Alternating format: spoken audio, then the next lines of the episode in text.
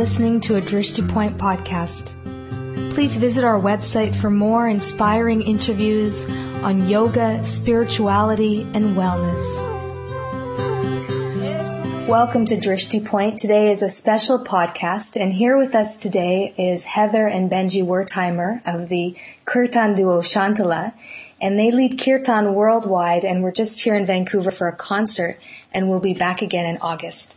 And also joining us is Steve Gorn, a Grammy winning musician who plays the Bansuri flute. So welcome. Thank, Thank you. you. Thanks for having us. Happy to Pleasure be here. here. I thought I would start, actually, Heather, there was something you mentioned at the concert last night that really touched me and I thought you could, we could start off by talking about it. You mentioned the um, chanting of mantra and kirtan as a place of refuge for you. And I'm wondering if you can speak a little bit about, a little more about what that's meant for you in your personal life. Sure. What I what I found in this practice is that I, I find originally that I come into it with expectations sometimes or pressures on myself about how I should be a certain way or that I should be a spiritually evolved person or that I don't like what I'm thinking and feeling. And so what I do is I enter the process of the practice and I just try to make room for everything inside me.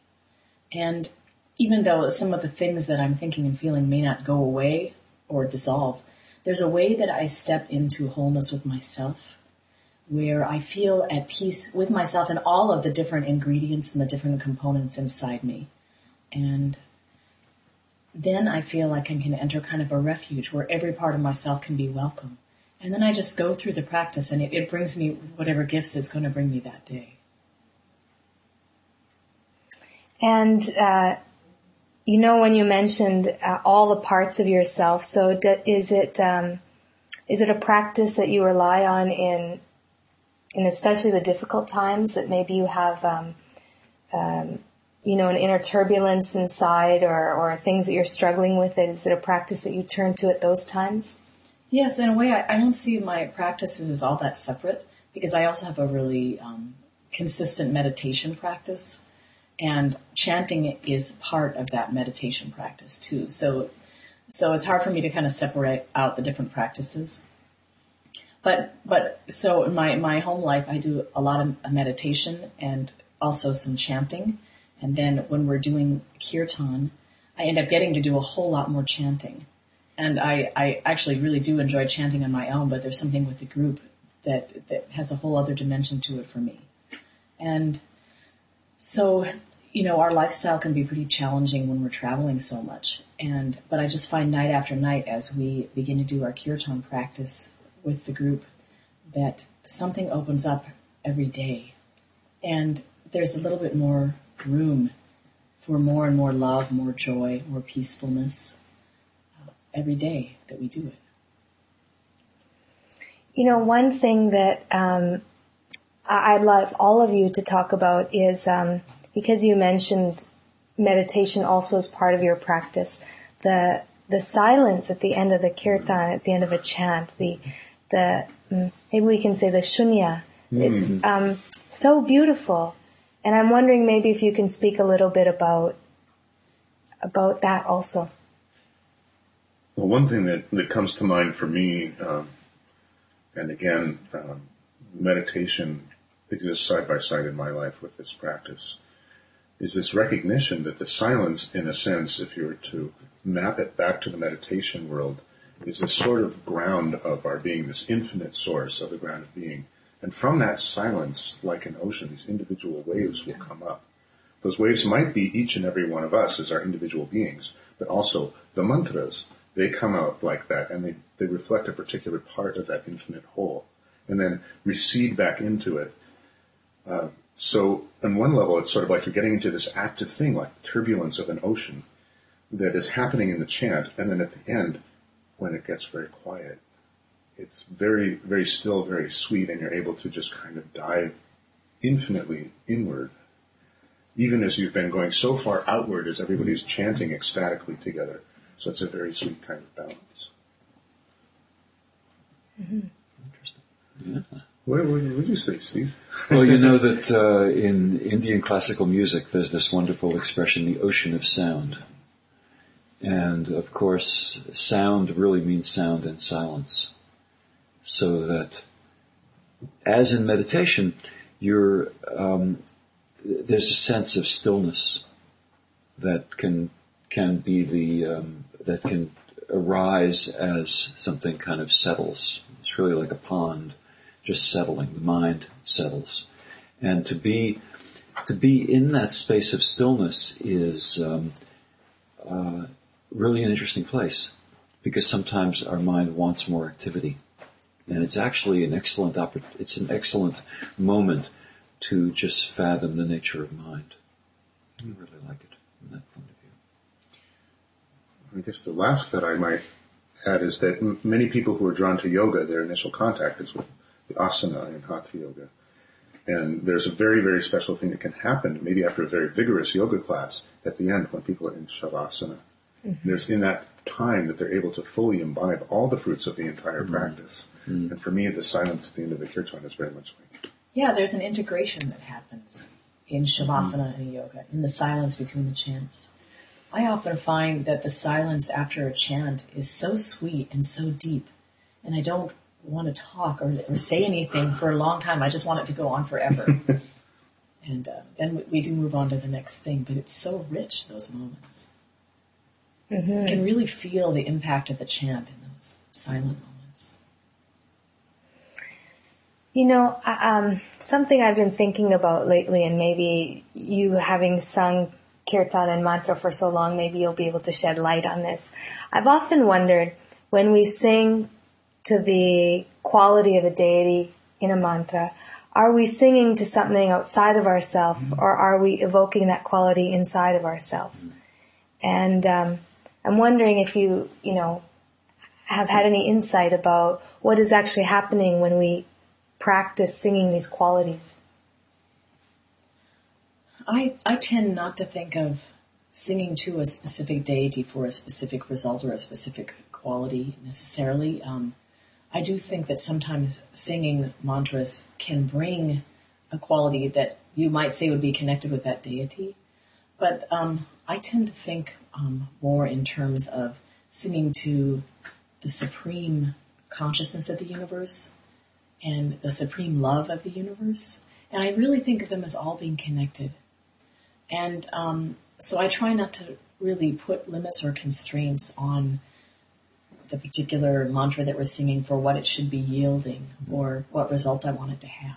Mm-hmm. I really think of all of this as opening ourselves up into love, just opening up the heart and opening up into a greater field of consciousness to experience.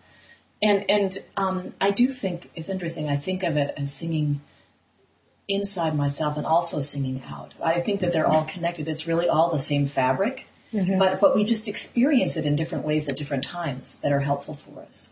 So sometimes it will help me to sing out, to call out to somebody or something else. Mm-hmm. And then there are some times when I'm really kind of singing to myself or um, to my own heart. Mm-hmm.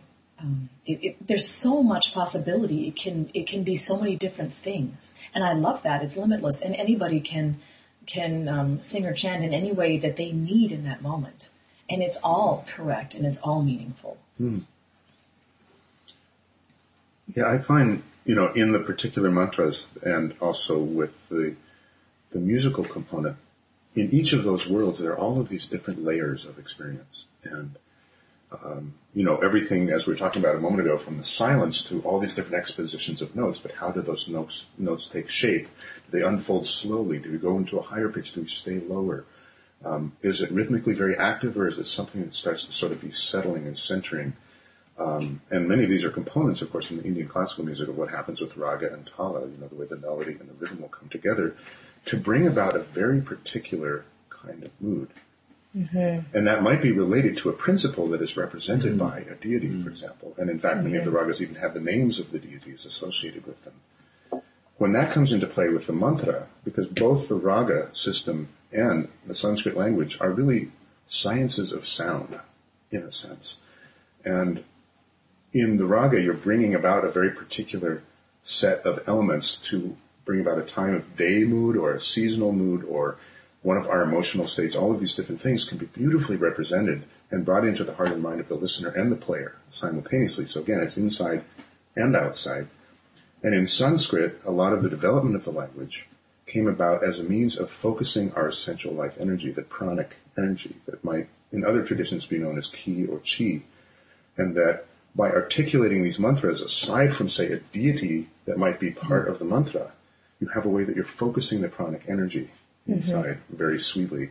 And then of course as we're singing outside, we're sharing it with each other. So it's a beautiful balance to me. Wow, that's a beautiful description of that.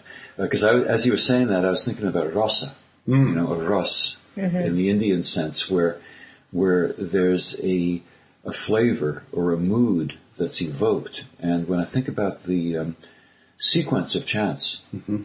that'll be in, in your program, each one evokes mm-hmm. a different ras. Mm-hmm. And of course, you know, to sing to Krishna is very different than to sing to Shiva mm-hmm. in, in just that mm-hmm. way. So that, uh, and I think we have a wonderful intuitive way to let the um, the musical element uh, support and and really um, allow the, um, the, the ras, the flavor, the, um, quality of devotion of a particular piece to uh, take its own shape. Mm-hmm. Makes one different from another in a wonderful way. Yeah. And each chant has its own energetic quality. So we really want to move through an energetic flow in the whole mm. of the mm. kirtan. Mm-hmm. Yeah. So we, we do our sequencing that way with that in mind. Well, speaking of that, I was um, I, I, was really touched when you end with a, a chant to Hanuman, mm. and I'm wondering if you can speak a little bit about what quality that evokes and how beautiful that is. Well, there are many, many things that that come to mind. Um, one of the ways that Hanuman speaks to me is, is this absolutely exquisite representation of the infinite ocean of love that is at the center of the universe. And it's expressing in Hanuman through a desire, a burning desire to serve. Mm-hmm. And that I think all too often when we think of our small s selves, you know, the, the, the smaller versions of ourselves, we think we have to accomplish this, we need to do this, that, and the other thing for ourselves when actually our greatest calling and our greatest potential for power comes about when we focus how we can serve, how we can be a conduit for a greater power. And I think Hanuman is an endless reminder of that.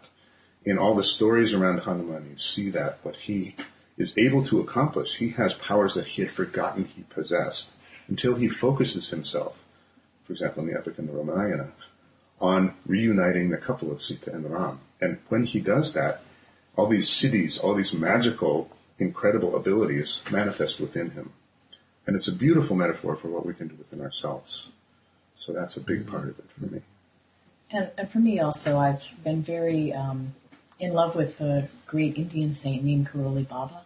And the Hanuman chant, he, he was said to be an incarnation of Hanuman. And so for me, the Baba Hanuman chant is especially meaningful because I associate it with him. You know, when you um, mention that story about him. I'm hoping you can share it, the, the story you mentioned last night, because it was so beautiful, and um, I would love for our listeners to hear that story.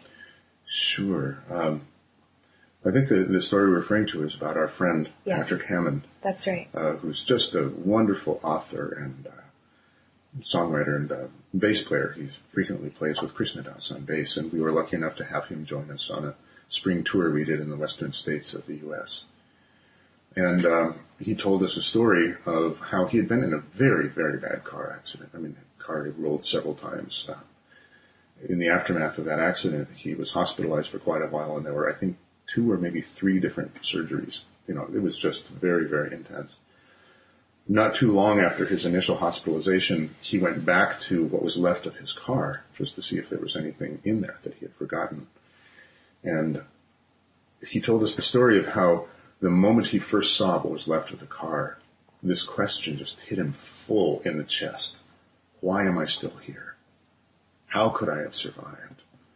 And, you know, it just looked like this horrible mass of twisted metal. He imagined himself in there. How could it possibly be that I lived through this? And this question would emerge and reemerge in these different forms in his mind.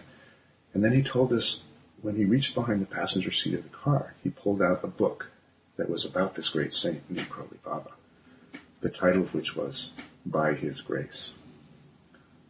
So for him, that was so clear because he had such a strong connection through Krishna Das, by extension through Maharaji. You know, it was it was just a, a very powerful thing. And Patrick is the kind of person who really, really wants to give back. And he has a beautiful service orientation that he uses in his Tibetan Buddhist community in Colorado as well. That really drives him to do a lot of wonderful things. And in this case, it drove him to write the chant that we sang.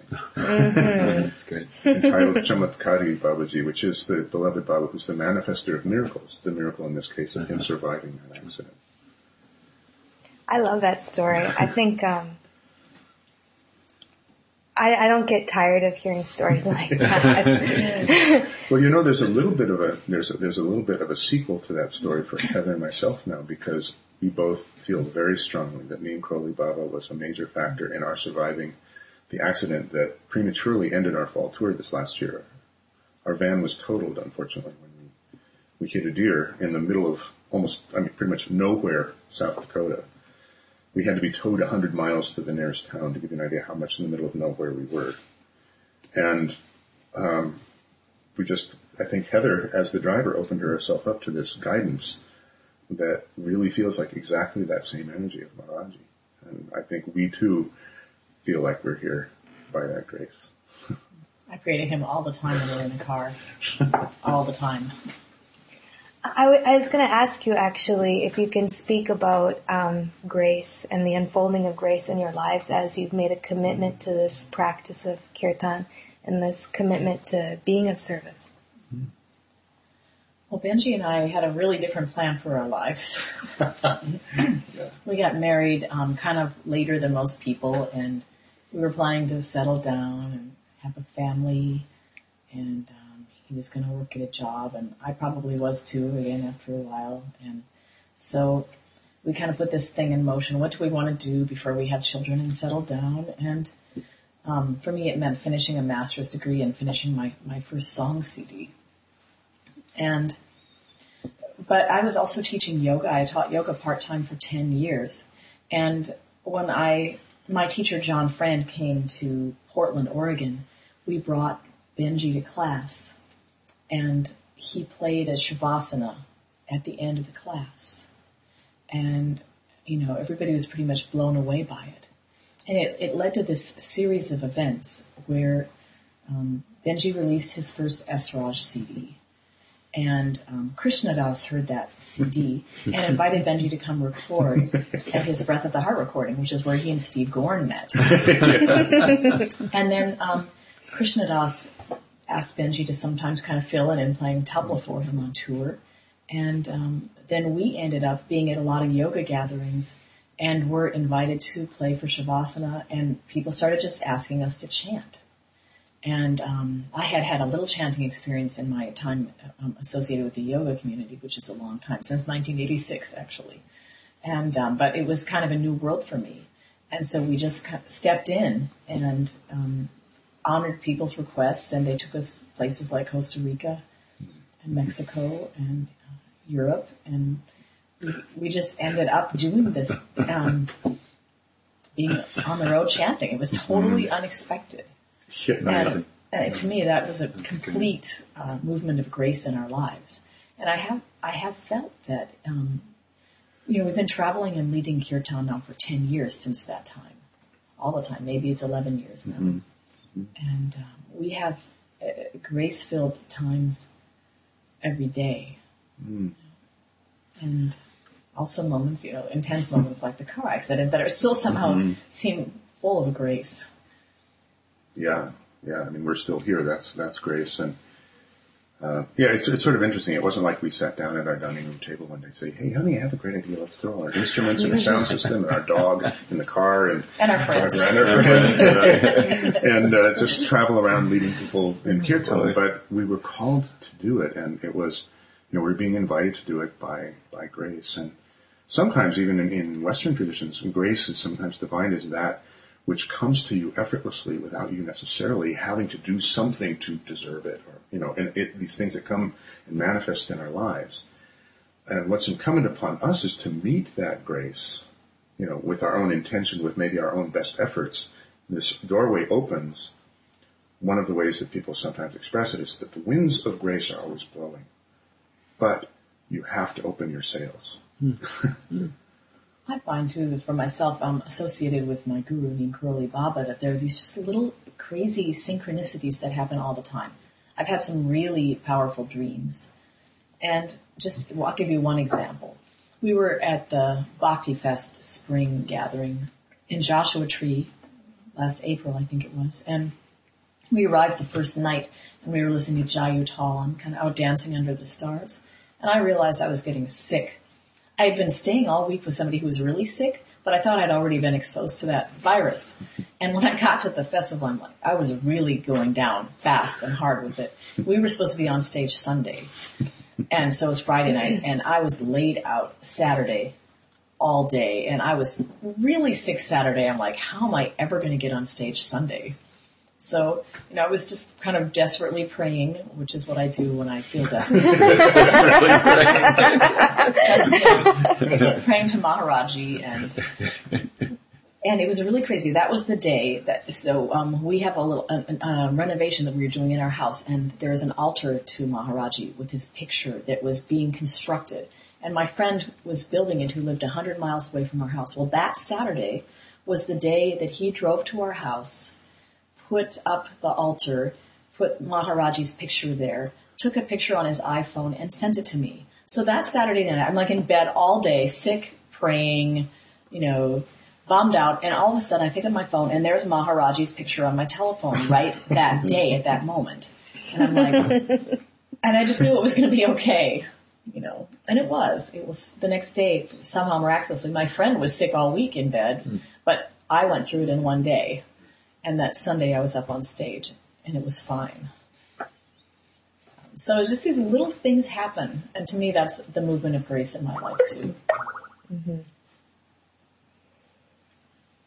Steve, do you have any, any things you'd like to share about? I think that, um, having studied uh, Indian classical music for many, many years now, in mostly in India, um, but I think what I'm going to say is something that Benji would totally agree with. The generosity mm. of our teachers is um, just uh, extraordinary. You know, you know, you must know in the um, in the Bodhisattva path, like generosity is uh, the stairway to success. You know, and the pros- and the, what does it say? So the um, uh, uh, it's unlimited you know, it's mm. just there's a what what I feel I've received from people has been so um, just un, unconditional um, and and so unending mm. that it just inspires one to kind of continue mm. and, and so to give give more, give back. Mm. So, and I think that's one of the greatest things I've learned about that from that music. Mm-hmm. That's beautiful. Infinite. yeah. Um, prosper- what is it? The, the, the, prosperity of the bodhisattva is inexhaustible. Mm. Mm. um, do you have any? I know you probably love all of them, all of the mantras you sing, but do you have any favorites or ones that are particularly dear to your heart? Mm. Yes. Um, I mean, and one of them too, uh, interestingly, it's a history. This is a mantra that was often freely shared because, as you probably know, a lot of times in the guru disciple tradition, part of the transmission that would happen in, in Shaktipat, it was giving a secret mantra to somebody. But this was kind of outside of that realm. It was a great mantra that anybody could gain benefit from. And it's very easy, of course, for people to pick up and one that has tremendous power. Uh, one of my favorite translations of the mantra is I honor the God inside myself and in all things. And that mantra is Om Namah Shivaya. Mm. Om Namah Shivaya. It's a very beautiful mantra.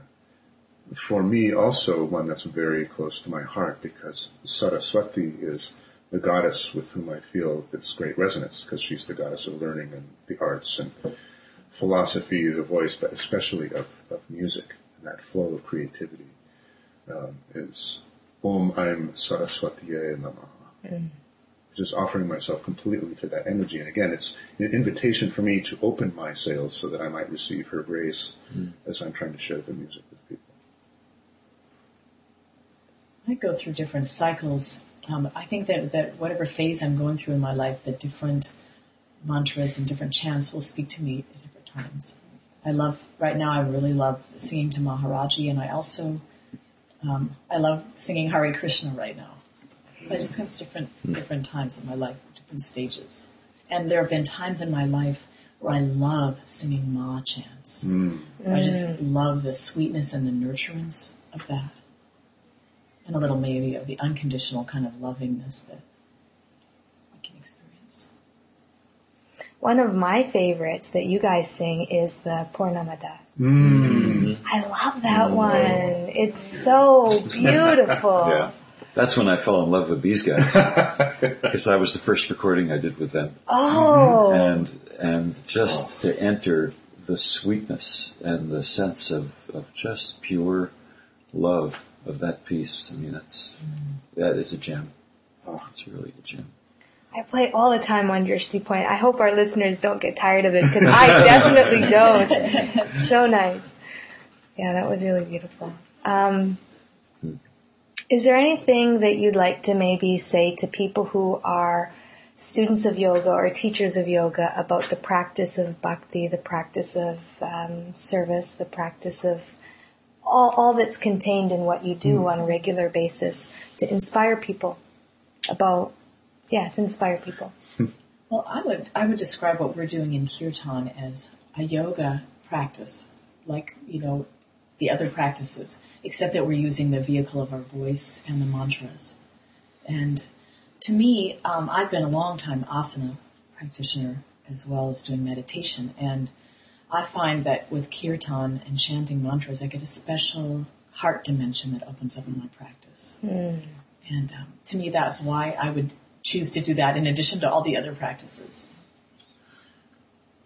Yeah, I would say, I mean, one of the things that I, I certainly notice uh, is that when you speak of yoga to people in Western culture, they almost always immediately go to asana. They think of asana because that is what seems to have mostly been drawn into our culture here in the West. Um, but yoga is such a multifaceted thing, and there are many paths of yoga, especially we go back to the root meaning of this, this union, a path to union with the ultimate essence that is at the core of the practice. And uh, I think for somebody who loves asana, it's a wonderful way to broaden, deepen that practice and incorporate other things. My very first yoga was at the feet of my teachers in Indian classical music, both of whom at some level recognized it as the practice of nada yoga or shabda yoga, the, the yoga of sacred vibration and sound, and a way to come in contact with that element of the universe, which is, at its very essence, vibration, by gaining mastery over these musical expressions of those vibrations. And that nada yoga comes together so beautifully with a yoga that really is about a complete and total surrender to love, bhakti yoga. And when bhakti yoga and nada yoga come together in this kirtan, I mean, it, it aligns us vibrationally, it opens our hearts beautifully. It can be facilitate many things that I think people are after in asana and just really, really enhance the overall experience of their yoga. So the only thing to add to that is the sense that it's a group experience. Mm, mm-hmm. There's a sangha element to it. Mm-hmm. Um, mm-hmm. You're not on a solo journey, mm. and the chants really remind you of our um, how how we all are. You know, the same stuff. We're made of the same stuff, and and what we have in common is more than what differentiates us. Well, thank you so much for taking the time to be with us here on Drishti Point, and uh, we look forward to seeing you again in Vancouver, and hope that it will be a regular stop in your in your travels, and uh, we will definitely um, let people know about the event on August 18th. Thank you. Thank, Thank you. you. Thank you, Vera.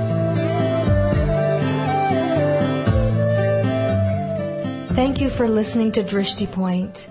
We dedicate our efforts to the health and happiness of our listeners and for the health and happiness of all living beings.